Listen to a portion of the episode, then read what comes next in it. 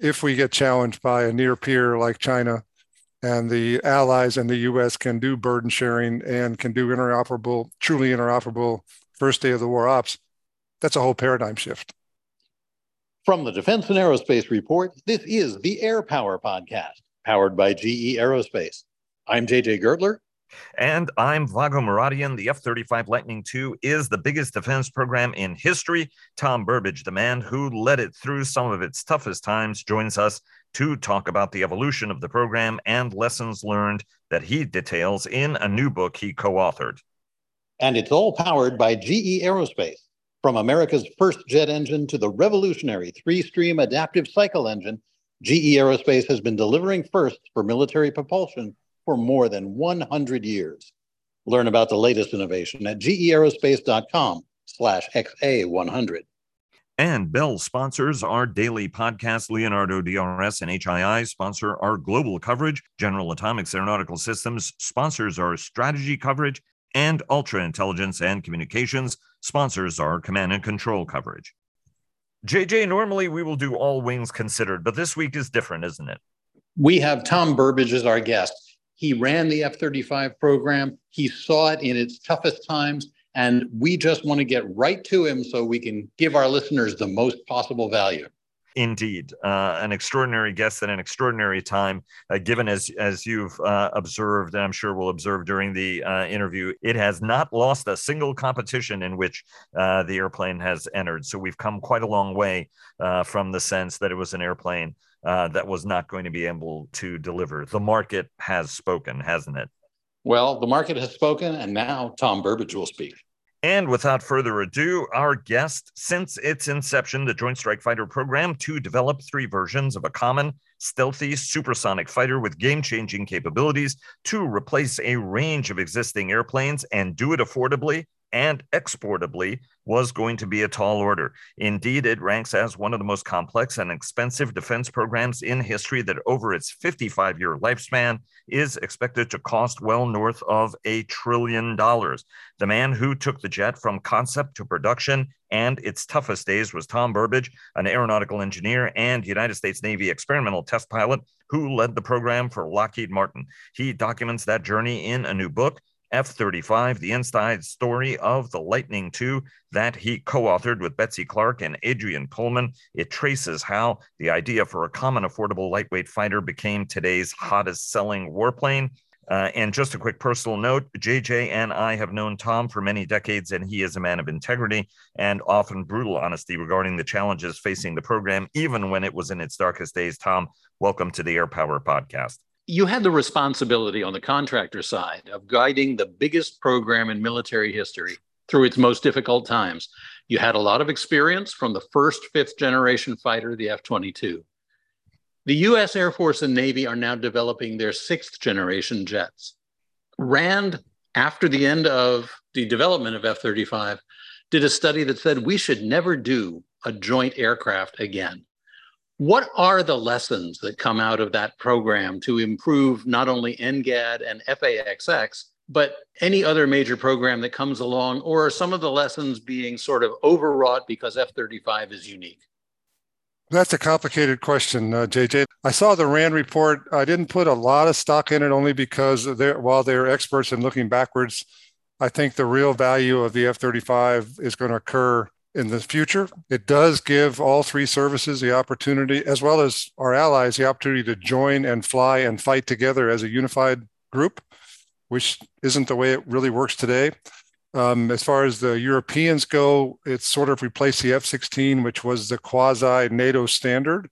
Now, if you look at all the European countries, and it was interesting after the invasion of Ukraine, how many of the other countries surrounding the Arctic jumped on board uh, Finland, Switzerland, Germany, they're, they're all now part of the F 35 community. So in the future, if things go the way they're currently on path to go, the F 35 will replace the F 16 as the NATO standard.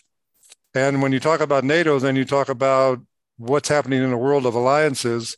And if you look at the two spots in the world that are changing most rapidly, the first is probably the melting of the Arctic. That's been evidenced by the number of countries that have joined that surround the Arctic. They're all now part of F 35. And if you shift to the Pacific, where China's expansionist objectives are taking place. You know, you have Japan, uh, South Korea, Singapore, Australia, and then any U.S. forces that are deployed in the area, including the supercarriers. So there's the opportunity to have a very formidable alliance in the Pacific now, which hasn't existed in the past. So the future of the program is yet to play out. And the journey to get there has had a couple of bumps in the road. And we've been pretty honest about that. We've been through, as, as you guys are well aware, have been through a lot of um, criticism. The airplane seems to be performing quite well by it, anybody that operates it. Um, doing some things that have never been done before. A quick example is the uh, Queen Elizabeth which uh, sailed with two U.S. Marine Corps F-35B squadrons and one RAF F-35B squadrons because the RAF didn't have enough airplanes at the time, and they deployed on a combat cruise to Syria, and then their way back through the Mediterranean, the Italians came out in their F-35Bs, and so you had on the same single day you had three nations operating off of a UK ship. Those kind of things aren't possible with today's inventory of aircraft. So I think there are lessons to be learned it's really hard to try and get the cultures of three services to align. I'm not sure they'll ever fully align, but they seem to be aligning fairly well today around the F 35. And then to bring allies in as participating members and to assure them that they'll get industrial participation complicates the supply chain challenges. But but now that we've done it, I think there's some lessons to be learned. It's there's no future program that's going to solve all the challenges. Um, and and I'm not even sure that uh, sixth gen and FXX have been fully defined in the new technologies they're pursuing. At least I haven't seen them. Again, I'm not on the inside anymore of, of, of what's happening there, but but there's always going to be technology maturation risk, and some of that caught us on F-35, and some of that will catch future programs as nobody comes into a new program and goes right into production with all the technologies mature. If in fact you're planning for a, a date that's 20, 30 years in the future was uh, Tom one of the biggest issues just the pure the too ambitious nature of the program. I mean you were looking at stealth. It's effectively a flying supercomputer. You have to have connectivity with allies and partners. You needed to make it exportable. The requirements were everything from short takeoff and vertical landing to a 9g air force airplane to a navy variant that carries uh, more payload. You amortize the fully burdened cost for you know 55 years uh, of the existence of the program. And then you know it was sold as an airplane as opposed to a game-changing capability right? So people still make that ridiculous argument that it doesn't perform well. Anybody who's seen this jet perform at the paris air show i mean short of the f uh, you know f-22 uh, nobody was putting on a demonstration like that. Were we just too ambitious in the way that the program was executed and framed and sold and i think you can uh, find a large community that felt it was a bridge too far you know and part of that's cultural jealousies about roles and missions i think there was a roles and missions uh, shifting that, that was envisioned as part of this when the marines picked up a first day of the war stealthy fighter there's lots of factors that came in. And you know, there's always a residual resistance to anything new. You know, the whole stealth application had to come out of a hangar and be, go to sea. That was probably one of the biggest challenges on the program. Two of the three variants were going to go to sea and live in a saltwater environment with no humidity controlled hangars to do coating. So we had to find a whole new way of doing that. And the, the maturity of the various technologies kind of span the spectrum from not so mature to very mature, and then there were lots in between. And they had to complete, you know, their process of maturing while we were still trying to develop and build the airplane. So there was also a requirement to review all the manufacturing processes. You know, a lot, lot of changes happened there. First time we had the computer 3D um, engineering and design capability. So there, there was just lots of things that all had to come together at the same time. I don't think you're going to ever find a situation where that's not the case if you're designing for a requirement that's 20 years in the future. I don't know what the current projected IOC dates are for the NGAD or the FXX, but I mean, it's beyond probably 2035, 2040. I don't know. And certainly the F 35 took a little bit longer because a lot of the premises in the beginning, or I think perceptions may be a better word, that we were going to have a common airplane and you could perform all three services mm-hmm. missions in the same airplane anybody who's technically astute knows that's not possible, but the general public perception was we're just going to crank these things out like a cookie cutter, and some will go to the Navy, some will go to the Marines, and some will go to the Air Force. When in fact, the structural requirements were quite different. sitting in the cockpit, they're all the same. Building the structure was quite different. So, so all those things kind of fit in, and and that's what you get. So so so the early premises of the program may have misled some. The heavy dependence on modeling and simulation instead of actual flight tests was another one that got completely reversed once the program got going everybody wanted to test the airplane in their own test communities. We had, I think we had every test community in the world involved. And there was not a huge dependence on modeling and simulation. That changed the cost dynamic of the program, as, as you know. So I think in retrospect, the program is a good case study for future programs. I think the benefits of doing it have not been calculated yet in terms of um, the ability for interoperability across all three services and the allies, the ability to burden share the cost of future combat and peacekeeping operations, all those kind of things, they haven't been judged yet, you know, because they all haven't happened yet. So you almost have to project yourself. There's a thousand F-35s out there at the end of this year. There's 19 countries involved in the program, probably 12 of them operating airplanes on home soil. I'm not sure those numbers are exactly right, but that's kind of the order of magnitude. When they start operating together, and if we get challenged by a near peer like China and the allies and the US can do burden sharing and can do interoperable, truly interoperable first day of the war ops, that's a whole paradigm shift. That hasn't happened yet because we're not at that point in the program yet. So I don't think the judgment factor in RAND was several years ago before we were even close to doing that. So I think the judgment factor is one that needs to be reserved just a little bit longer to see whether the true payoff happens if we go back nearly 30 years, and we were all working on or near this program at that time, you had the Air Force and Navy working together on the Common Affordable Lightweight Fighter. The Marines had a very different requirement. They were doing their own thing called a STOVL.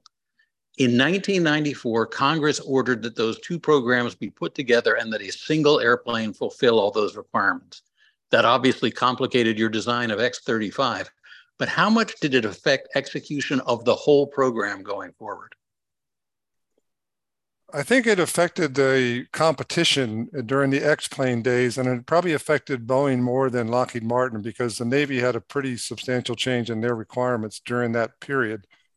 I think there was a third program, which I actually was part of for Lockheed, which was called AX, which was the Navy variant of the F 22 that kind of ebbed and flowed and died during that same period of time. So there was a number of programs where the where the requirements merge was one of the most complicated things in the beginning. All the services wanted to achieve their own individual requirements, but there had to be some compromises. And who makes those decisions? There was a very comprehensive effort, mostly on the part of the Joint Program Office, government side, to work with all the COCOMs and TYCOMs and all the different operating units to try and distill the requirements down to something that was achievable, even though it wasn't achievable at the moment. At least you could you had a vision of you could get there at some point.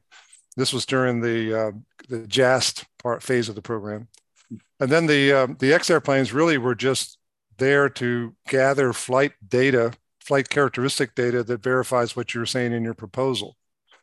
Wasn't meant to be a competitive fly off. It sort of turned out that way. Certainly in the media portrayed it that way.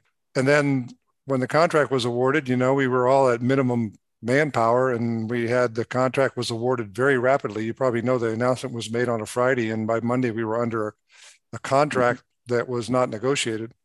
And part of that was driven by the post 9 11 uh, diplomatic objective to form the coalition of the willing, let the Allies be part of F 35, even though it wouldn't play in the uh, Iraq Afghanistan area because of the time element. It still was a bonding um, opportunity, I think, for Allied diplomacy. And then all of a sudden, the gun had gone off. We are under contract, and we had to staff up unbelievable numbers of people real quick. Um, so all those things were early factors, you know. And then and then the order in which we built the airplane was another factor. You know, as you probably recall, we built the what we thought was a walk, don't run. Build a simple one first. That's the Air Force airplane. Build the one that's closest to it geometrically. That's the Marine Corps airplane and the Navy wasn't all that excited at the beginning anyway, so we'll build theirs last. They wanted theirs later anyway. Well, then we found out projecting the weight, we're building the first one, projecting the weight of the second one. that we had some weight issues on, primarily driven by the way we were trying to manu- manufacture the airplane. And we probably weren't going to meet our requirements for the STOVL jet. And that caused an 18 month change in the order of build and design, where STOVL went first, and then Air Force, and then Navy. That was the first inflection point where we felt the program was under real threat from a cost standpoint, because that's not easy to do from a cost standpoint. Um, it also, if you recall, the budget for the program was funded under two separate line items. One was the R&D line, and the other one was the production line. And we had an early production ramp up in the early days to get up, get the program out there quicker. And then the funding was taken from the production line to pay the additional bills in the R&D line, which really stretched out the early years of the program. So all those dynamics fit in, and they're not easy to understand from a taxpayer standpoint or even from the DoD standpoint. Services felt that you know, it was consuming too much of their budget early on and stuff like that. I don't think you'll find that sentiment there today. I think now that the airplane's maturing and it's out there in numbers, you're seeing much greater acceptance. But anything new that comes along is going to have the cultural resistance of the incumbent. Let me just parenthetically ask you about the Navy. You know, you you mentioned this, and you and I talked about this for very many years. The Navy was very reluctant about this program. And to this day, if there is something negative about the program, it generally has a tendency, unfortunately, of coming out of the Navy. Uh, whether it was the trillion dollar cost number that was uh, popularized, you know, that stealth can't work on ships. And indeed, there were those who told me, hey, the Navy's got to be part of uh, the program if it's going to effectively kill it. And, and several times the service did mount very sophisticated campaigns to try to uh, kill it, right? Kill the Bravo first you know, once you let go of that anchor, the chain is the Charlie, and then you know the whole thing goes overboard. And as one person put, put it, hey, the Zoomies can be stuck with this airplane. How big of a challenge was that, Tom, throughout the program? The fact that you had a partner that could actually benefit enormously from that capability, and people in the Navy who field the capability know how much they like it, but they still don't like the F 35 and would like to go to the F/A-XX instead. How difficult was that? It was very challenging in the beginning, uh, Vago. They, all the rumor, you know, we're going to burn the flight deck and all the different rumors that came around that turned out not to be true um, were all factors in the public press. And one of the things that was interesting on the program was during those days, which were the early to mid 2000s, was the same time as the rise of social media and critics were able to connect you know so the critic in the netherlands was partnered up with Kopp and Goon in australia and the criticism, the chorus of critics in the program grew, and very few people really understood what was going on with the program. The Navy had a cultural challenge in the beginning because the Naval Air Systems Command um, has the uh, legislative right to introduce any new airplane into the Navy. And even though the Joint Program Office was staffed by mostly NAVAIR people, the, there was a core NAVAIR group that really felt they were the ones that should be developing this airplane, not the Joint Program Office. And that became a bit of a factor. There were criticisms that, that came out about the program in the early days that were we felt were unwarranted. Oftentimes we didn't even see them until they had they had been released to the press and stuff like that. So we had we kind of were fighting that battle all along.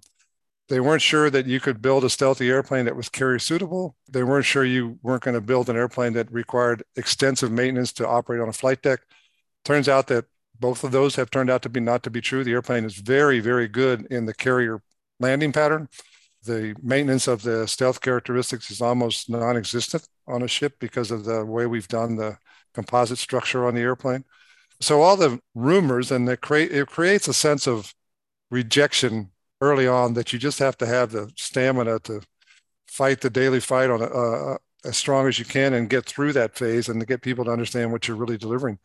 What really also set it off was the Marine Corps was so staunch about getting a replacement for their Harriers. They were failing fast. They were borrowing Harriers from other countries that were sunsetting them, and uh, you know they they really needed their inventory or their their Marine Corps Air Force, if that's the right way to call it, was under some threat.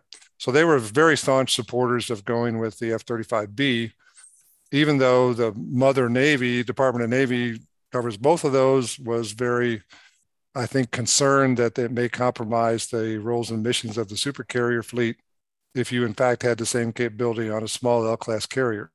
That was one of the ongoing debates and dialogues that was occurring behind the scenes. So, so there was an incentive for the big ship Navy to not spend this much money on the next generation airplane and protect, you know, the, the concept of the supercarrier. That entered the fray, and there's a good bit about that in the book about how the cultural challenges in the early days, the fights that the Marine Corps had, and the the uh, strength that they brought to the table and the congressional support that they had were critical factors in keeping the Navy on track. Now that the airplane's out there and it's been through Lemoore, it's been through the weapons schools, I think there's a growing understanding that this is the airplane the Navy needs to have if they want to be relevant on the first day of a war. Um, so I think the support element is growing, and um, I, I, think we're pretty comfortable that the Navy is is happy with the way the airplanes turned out. How NGAD and and FXX go to the Navy is another big question. If it's going to be a multi-service airplane, it's going to have the same cultural challenges that we saw on F-35, in my opinion. If uh, if those programs are an integration program where you integrate unmanned airplanes and manned airplanes, or you, or you integrate network connectivity more so than an airframe, then that's a whole different that's a whole different story. This was an international program from the get go. The model had always been to develop an aircraft for the United States, prove it out, then sell it overseas. On JSF F 35, the potential overseas buyers were involved from the very beginning, and many of them had never been through a development program with all its ups and downs. How much did the international customers complicate matters, and to what extent did they contribute to the program's success? I think they were a critical piece of keeping the program uh, solid through its formative years. And, and I'll tell you why. If you look at the B 2 and you look at the F 22, they were US only aircraft. And so their supply chain, their industrial base, wound up being the bulk of their political power. And they're built in probably 48 of the 50 states has something to do with those airplanes. On the F 35, the government to government agreements assured the participating allies, and there were eight of them at the time, that they could participate on the best value basis on developing the, en- the engineering for the airplane, uh, developing the airplane, testing the airplane, and long-term production uh, capability. But they had to be best value. Nobody wanted to pay a premium because somebody couldn't, you know, couldn't perform. Um, that brought in the embassies in Washington to protect their country's interest in the program uh, diplomatically, and it sort of made up for the lo- the loss of uh, I think there's like 22 states or something like that that the F-35 has supply chain activity in that can work through their congressional and senatorial factors, but the embassies became a quite a vocal, particularly the UK, quite a vocal help in keeping the program solid during those years when it was under threat. So I think I really think the international partnership was a strength, not a weakness. I think their industry industries performed well once we figured out which ones could perform. I think they've had long-term relationships in the supply chain today, and, and they actually do a good bit of the manufacturing. I think their engineers, when we had to do the redesign on the F-35B, the weight reduction program, uh, we were using engineers in Italy and engineers in Australia, and, and we coined this term "follow the sun engineering," where you we're all in the same database with whatever restrictions were in place for that country. And we did, we'd have a full design day in Fort Worth and then turn the lights on in the UK, full design day in the UK, turn the lights on in Australia, full work day. We were basically chasing the clock on normal work shifts instead of overtime for everybody. And uh, it, it, it, was really good. And, um, and they, their engineers are top notch in, in the groups that we were using. So we didn't lose anything by the international partnership. In fact, I think it strengthened the program in terms of keeping it solid during the tough years. At the end of the day, uh, the program was unique, and no prime contractor is ever going to get uh, this kind of authority, right? Uh, the government wants the data rights to everything now, and indeed is willing to pay a premium in order to have those uh, data rights, for example. What were the decisions from your standpoint that were good decisions that were made by the by the Pentagon, by Congress, as well as the contractor? And then what were the bad decisions or mistakes that were made that just contributed to more headaches?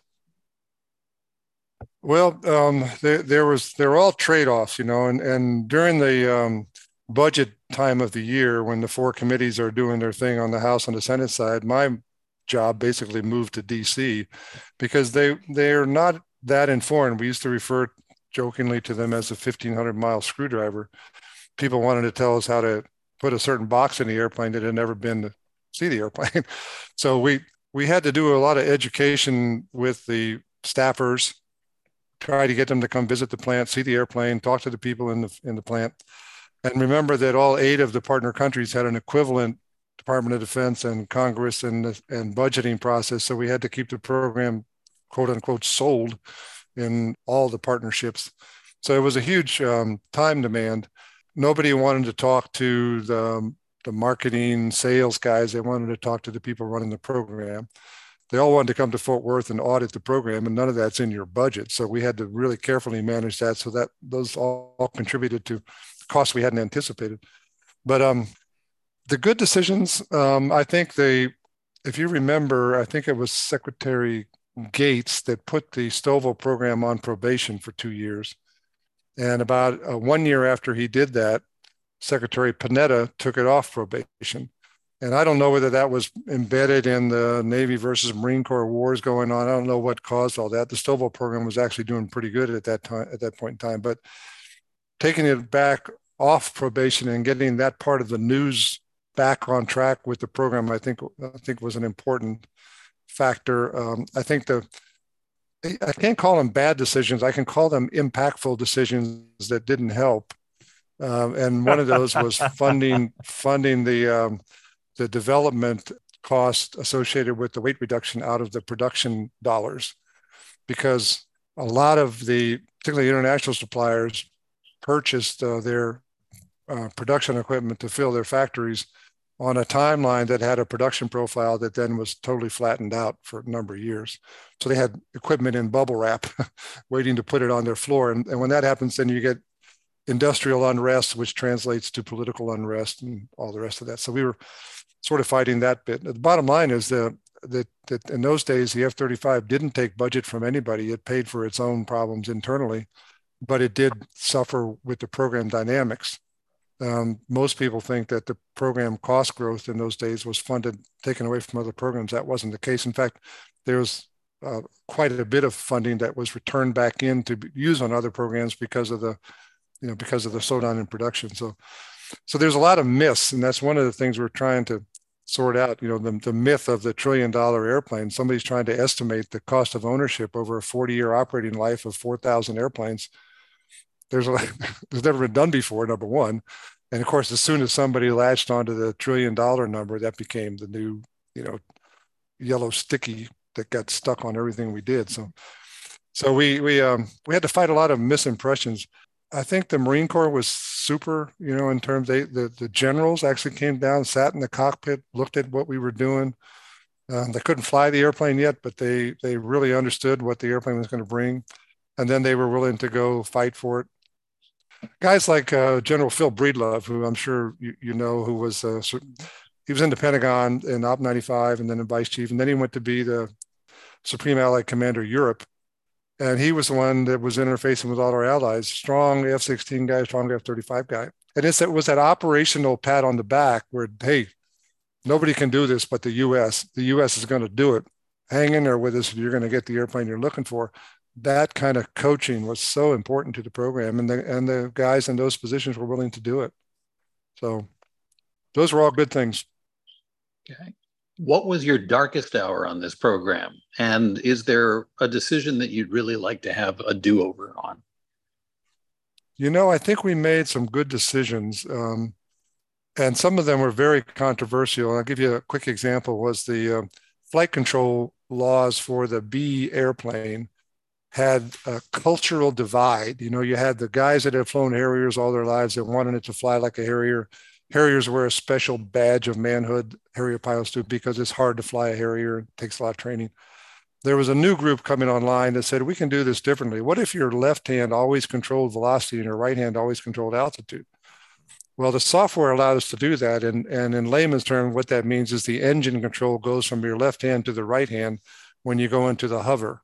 Of course, it doesn't happen on airplanes like the Harrier. You only have one control of the engine, so you go from flying like a jet up and away to flying like a helicopter when you're in the hover, and you're operating more than two levers with only two hands, which is why it's so hard. On the F 35, your left hand is always controlling velocity. When you want to go forward in the hover, you put the throttle forward and louvers under the airplane make the airplane go forward, but you don't increase thrust. You want to go up, you got to increase thrust. You pull back on the right hand, which used to be controlling your flight controls. But the software takes care of all that now. And to the human brain, it's completely intuitive. Pilots jump from one version of the airplane to the other without special training. And I flew, I flew the airplane in the simulator. They, they demonstrated this flight control technique to me. And then I went to the UK where they had an old Harrier where the front seat was a Harrier, the back seat was an F 35. And I felt like I'd been flying STOVL jets all my life. And I said, we got, we've got to go this way because it's going to reduce training and have all kinds of other benefits. Well, that was completely rejected by the legacy guys. They didn't. Uh, our STOVL test pilot came in and he put his finger in my chest, closed the door, and said, "I want you to know I'm never going to fly this airplane." I said, "Well, to be honest with you, we're not designing it for you. We're designing it for the next generation of pilots." And and I, this is the right decision. Well, that decision turned out to be the right decision. It was risky, but it was the right decision.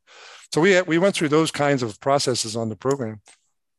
You know, um, the, the emphasis on cost of ownership from the very beginning was an important one. There's all kinds of factors. Mistakes, I think the worst, the darkest day in, in my time there was when I, I first heard, and by, by, this point in time, I was kind of the guy that was outward facing to the customer. And we had another guy running the day to day. And I came back from one of my trips and they said, We got a weight problem and we're going to have to stop what we're doing and rethink our way to get the weight out of the B airplane or we're going to lose it and I thought, oh my God, this is the perfect storm, you know. Um, and so that was a tr- very trying time. Um, but we, we, the government agreed to do it with us, and I think they could see the benefit of doing it right the first time, and and the fact that we did it improved all three variants markedly, um, which everybody thinks it was an improvement for the for the B airplane, but it actually improved all three. If you ask the pilots, they'll tell you all three airplanes are much better airplanes because we had that one more chance to go through the design get the excess weight impacts out, and it, it just became better. All three became better airplanes. So, so that was probably the darkest day. Um, you know, but there was a lot of bright days. Let me go to that original competition, and I know we're running short on time, but I, I would love to get your a- answer on this. Lockheed Martin beat Boeing to win uh, the JSF uh, contract in 2001, as you said, and it was kind of an aggressive uh, ramp for you guys uh, after that. Some of us knew that you were going to win because despite a brilliant marketing campaign by your competitor, their jet, the X 32, simply didn't work. Senior Pentagon officials at the time told me that they were sort of complicit in this charade because they wanted to make sure to spur better performance from you guys and, and not sort of just sit back. How, how far in advance was it clear to you that you guys were the winner? And did the Pentagon's charade actually work because I was talking to some of your senior folks and they really weren't sure that they were going to work. So they wanted to run through the tape. What was that period like without being disrespectful to your competitor? Well, it's interesting because um, when I first was working with you, Vago, I was on F 22, I think. And, and yeah. my Boeing deputy was Frank Statkus. And Frank right, wanted exactly. to run the F 35 program. Yeah, so he and I are good friends. You know, we worked together and then we were competitors and we used to sit on the stage in, in a forum where we were both talking about F 35. And I said, Frank, do you think anybody knows that we're really good friends? So, uh, and we are. But um, I'll tell you, there was a there was a point in time. The reason I was sent to the program, and and I don't know whether it was a good reason to send me or not, was because Lockheed Martin was in some trouble. You know, we had had an accounting problem, an error, and we were on a cost share contract, and the government wasn't going to give us any more money, and it was it was a significant amount of funds, and the government was kind of upset with us. And and General Howe came to me, um, and I knew Mike from other other times, and he said, uh, "You need to go to F-35." And it was only because of my experience on F-22 and because I knew the players in the Pentagon and that kind of stuff. And they were going to basically disqualify Lockheed Martin and award the contract to Boeing. At least that was the rumor. This was during the JAST days before we built the X planes.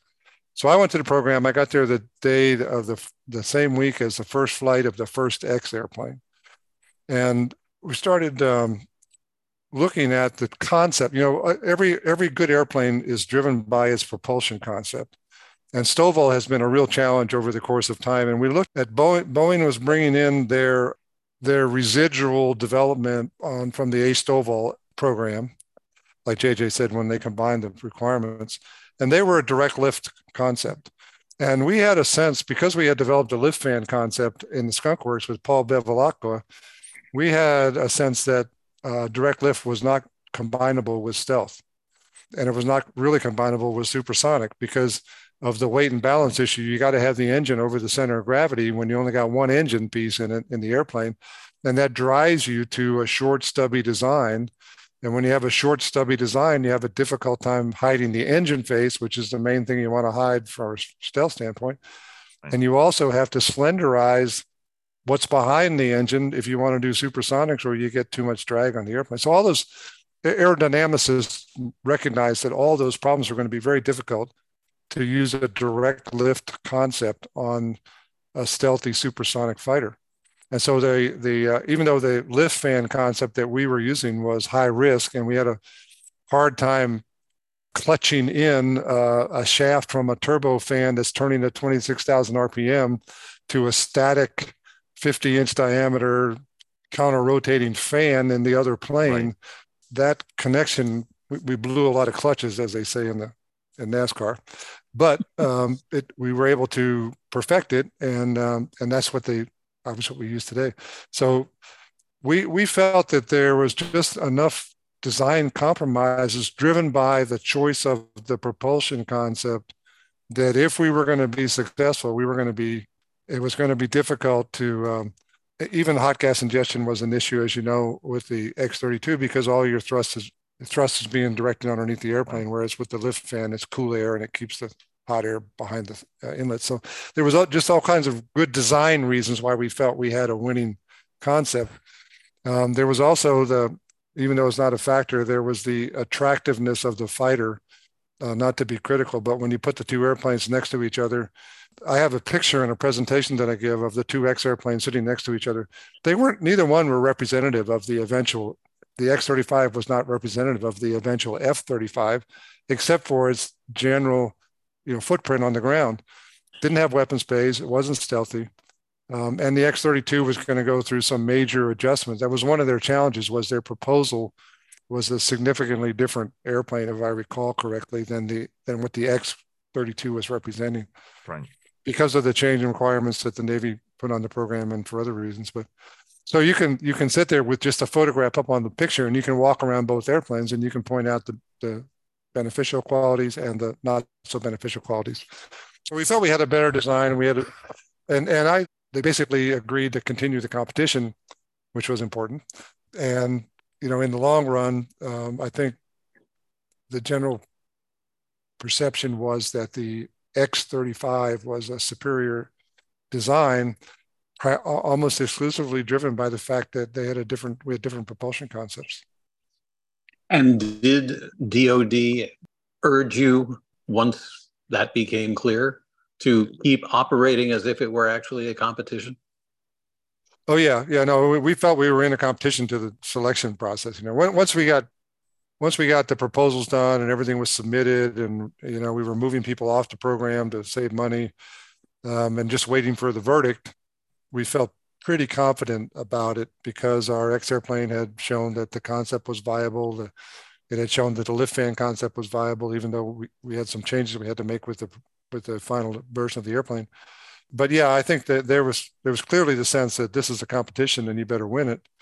You know that we started out under the acquisition reform guidelines and the proposals were page limited to 100 pages. Well, that quickly went away. And I think our proposal was 25,000 pages when it was finally submitted. So there's nobody uh, anywhere that's actually read the whole proposal. They, you know, they divide it up into into sections, and then you know, uh, subject matter experts get a section and they rate one section against the other, and then they come back with a grade, add all the numbers up. That's kind of how it's done today because nobody can read the whole thing. You know, we had we had lab test results going on everywhere, software results, radar results and then the X airplane results were all it was just reams and reams of data, but there was no way to follow the acquisition reform guidelines. Both of us had very extensive proposals. So, and in the end, we won, even though uh, I think I think we felt confident, but we did feel that we were in a competition to the end. Well, speaking of competition, the F 35, at least to date, has won every major competition it's been part of. Demand is higher than the program right. actually can meet right now. How satisfying is that in retrospect right. to see the amount of work that you and your team put on get recognized around the world? Oh, I think it's, I mean, there is no real comparison. If you want um, a first day of the war, interoperable you know, coalition-based uh, air power instrument. There's no there's no other real option in the world, um, and I think that's recognized. And and the the argument was very difficult to shift from cost to value. If that makes sense. Mm-hmm. There's such a focus on the trill the number trillion, you know, and there's such a focus on on that. The, the bottom line is that the program, every partner country, even the ones that were partners in the beginning, were holding competitions to, for production because there was no commitment for production when you joined the program. So, in order to satisfy their political masters, they had to show that they had competed and chosen the best airplane. And of course, the the F-18 was in every competition, and uh, oftentimes, if it was Northern Europe, it was the Saab or the Gripen or something else. The F F-35 has never lost a competition just based on cost. Forget capability. So, I mean, if you look at the at the new F-16 or the new F-15EX, they're 10% more expensive than an F-35. You know, and they're they're essentially not first day of the war aircraft. You know, the, the fourth 4.5 or whatever generation they're called um, still is not fully capable to do the interoperability, to do the internet information exchange, or to do the stealth mission. So yeah, it's never lost on cost, even despite all the everything you hear about cost. It's funny when we did the book. If you look at the opening, you know, the advertisement for a lot of that's done by the editor and you know it gets it picks up tabs like the most expensive project since the manhattan project well yeah okay it's also that that number that you're referring to includes projection of 4000 airplanes and operating them over a 40 year life you know that's a little different cost equation it's got a few more terms in the equation than than a you know a single focus program so so cost is a re- is a real uh, issue in trying to explain it to people that don't understand how cost is calculated. And when you add 18 months to a flight test program, then you have the cost of, of on the government side of operating all those flight test centers and all the additional flights and all the fuel that goes with it and yada yada yada. So so it's it's it's not the cost of the airplane. It's the total mm-hmm. cost of completing the project, you know, that drives these big uh, estimates. Uh, I should uh, point out to the audience that that trillion dollar number uh, came after the department, you know, did something like it was a 33 year life airplane to like a 55 year life airplane, and there and that last 20 years was a lot more money uh, actually in the life of any airplane. Anyway, it was just uh, bizarre. I I still think that while you get award uh, points for honesty to amortize that fully burdened cost, I, I'm still going to have this argument. But it ended up not being an issue. So maybe you were you were right in the end of this, Tom, because I was. you know, like when people would make direct comparisons, you know, you'd be like, no existing airplane is, but you know, it's oil and consumables. It it doesn't have right. all of the you know ALIS costs are not the factored into you know or the replacement costs of squadron computers. I mean it's it's it's honest, but it also can uh, lead to sticker shock. I should also tell the audience right the third lever in the cockpit of a, Har- a Harrier is the throttle, the stick, and, and, of course the the little bike chain assembly that uh, moves moves your nozzles. I, I want to ask one last. Uh, question, not to end it a little bit on a down note, but to, just to get your sense on this. The development of this plane, it, it is incredible that a thousand of them are already out there, right? And it's funny that some people treat this as it's uh, as if it's a development article and it's not a warplane, whereas the Israelis have used it as a warplane. We have deployed it worldwide uh, in incredible ways because of the capability of the jet. It is a flying supercomputer, uh, and it is a flying capability. It is a fighter plane, but it does things that no other airplane uh, can do uh, and used the right way, it's completely game changing. But it has also taken very long to develop. The Tech Refresh 3 is late. The Block 4 is late. Those are the versions, the airplane uh, that the customer, uh, the US customers in most demand. A lot of the older airplanes are derided as not particularly capable because they were earlier airplanes. And indeed, Harry Blott decades ago told me like well we're just going to get you know not effectively not really use those first hundred couple airplanes uh, which kind of is problematic for any policymaker. now we have development of new airplanes like NGAD, like F/A-XX, and collaborative combat aircraft. Are they going to end up curtailing the F 35 or its future? Or do you see a bright future for it, especially if you can get a new engine into it, something we've also discussed a million times, right? What, what's your sense on what the future of the airplane is? Or did it arrive a little bit late to have the kind of bright future that everybody envisioned for it? That's a really good question, uh, Vago. Uh, and I don't, I don't know obviously, but I'll take a guess at it. You know, there's, there's a thousand airplanes roughly by the end of this year. They're anticipating having a thousand airplanes out there, um, and they're still in low rate production. You know, the term LRIP is still going on. There's not a multi-year contract yet, which would drive costs further down. And even though we're buying from our supply chain in lots of two or three years, um, the government's reticent to ask for it, and the Congress is resident resisting um, to approve a budget that commits the next couple of Congresses. You know, so it's just it's and in the past it hasn't been that big issue because the numbers weren't that big, but now the numbers are big. You know, we're we're at 150 a year, we're probably going to go a little higher. Um, and three years at 150 years, a lot of money. So it's a non-traditional amount of money, almost historic. So there, there's issues where we cannot achieve economies of scale or economies of commonality that we had hoped to achieve, and that could have an impact on the longevity of the airplane. I, I, I don't know. I'm not real familiar with early airplanes being, uh, you know, the airplane was designed to accept uh, software updates going forward. I know that um, update four is driven by some uh, challenging and changing requirements. Um, and that's always hard when you have a software intensive airplane. And I'm not making excuses for anybody. I know it's uh, right. late getting where it needs to be. I do know there's a desire to have more uh, power in the airplane, not not from a thrust standpoint, but more power to use some new generation weapons, laser type stuff, and that drives you to reconsidering the power plant uh, because that's where the power is generated, and and that's very challenging to do, particularly in airplanes that are weight sensitive, because you have to balance all that with the lift fan and everything else. So there's there's some complexities in almost taking F-35 to the next generation version of the F F-35, but I'm sure it's that's going to happen. I think you know we're we're um, a fourth of the way, maybe a third of the way there to the initial original projections of the airplane, which were some somewhere around 3,200 or 3,400. It didn't take into account potential foreign military sales at that time. And they've certainly seen a spike in that. Um, even though the international customers don't buy in anywhere near the same quantities as the US, the, uh, they're, they're still an important part of the follow on program.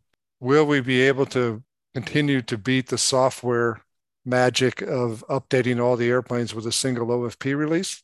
Um, I hope so. That was actually one of the basic premises that when we went to update, we would update the airplanes and the simulators without a whole bunch of different variations of the operational flight program.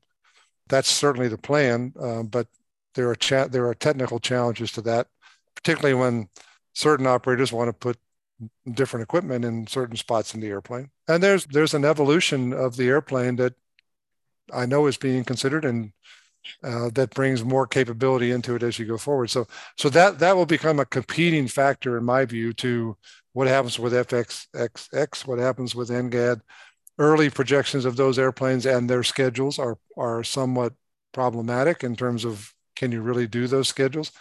Uh, one article I read said they already have something flying in 18 months. So I don't know whether that was a 3D printer version or what. you know, I, I don't know how you do that in 18 months. You can't even get the engineering team established for a large project in 18 months. Right. So I, I don't know. Maybe somebody's found the magic elixir that brings brand new capability on quickly. But on the other hand, the capability of this airplane doesn't get fully exploited for another you know five or ten years when when it starts operating in the fashion that it was meant to operate in. So so i, I don't know. It's a it's a bit fuzzy out there. Um, i know there's a lot of work going on. The adaptive engine guys are working that hard. Um, um, how do you make an engine efficient in non-combat type things but then can call on the high high thrust efficiencies when you get into when you need it to extend range and things like that? So there's all kinds of new concepts that are being worked on, and technology is changing rapidly.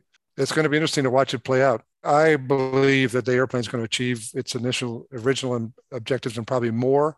If you just look at the F-16 experience, You know, we thought that would be out of production a while back. It's still going strong. Um, it's way over what it was originally projected to do. And the F-18 communities, the Finlands and the Switzerlands of the world, are all now jumping on F-35. So that's sort of increased the family.